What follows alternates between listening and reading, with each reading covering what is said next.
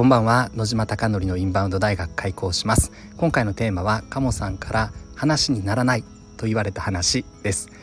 池袋にある焼肉屋の焼肉マフィアは YouTube 講演家の鴨頭義人さんが経営をしております。そこで月賞2000万円の売り上げに回復するために昨年の7月からインバウンドの戦略チームが立ち上がりました。SNS の取り組みインフルエンサーマーケティングホテル営業など行っております。うまくいくことうまくいかないことがたくさんあるのでこのスタンド FM ではリアルな声を届けていきたいなと思っております。ではさて本題です。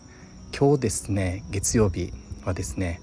鴨頭義人さんの会社の鴨頭ランドの会議がありました。私はそれを通称勝手に鴨ミーティングと呼んでおりまして会議なのにもうほぼ研修ほぼセミナーのようにめちゃくちゃ学びが多い会議になります、まあ、学ぶために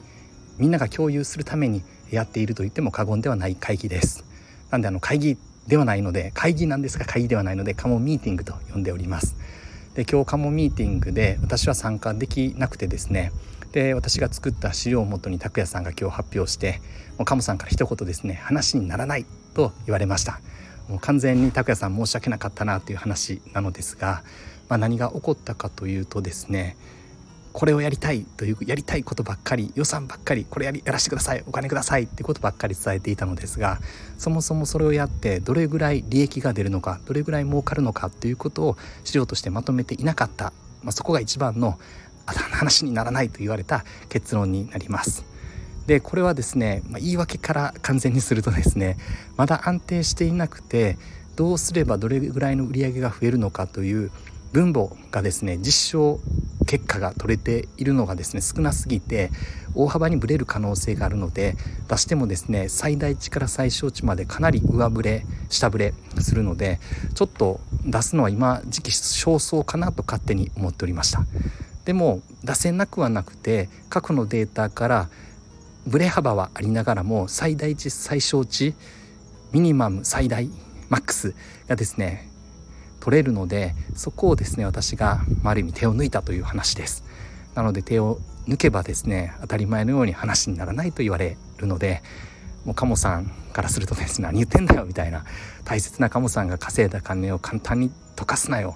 簡単にお金もらえると思うなよっていうのを一言釘を刺されました。とても反省をして反省力を高め落ち込み力をゼロにしますというのが焼肉マフィアステージパフォーマーのですね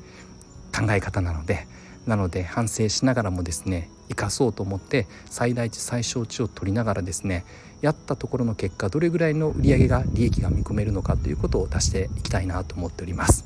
なので今日はですねもう本当にこれが伝えたくて、まあ、本当にシンプルですね。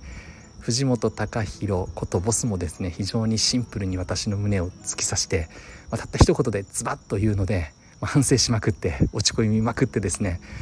そして落ち込むからこそやらなければやりたいという思いがやっぱり湧いてくるのでなのでそれをですね今日は鴨さんからも感じて鴨さんもですねボスも似てるなと思います。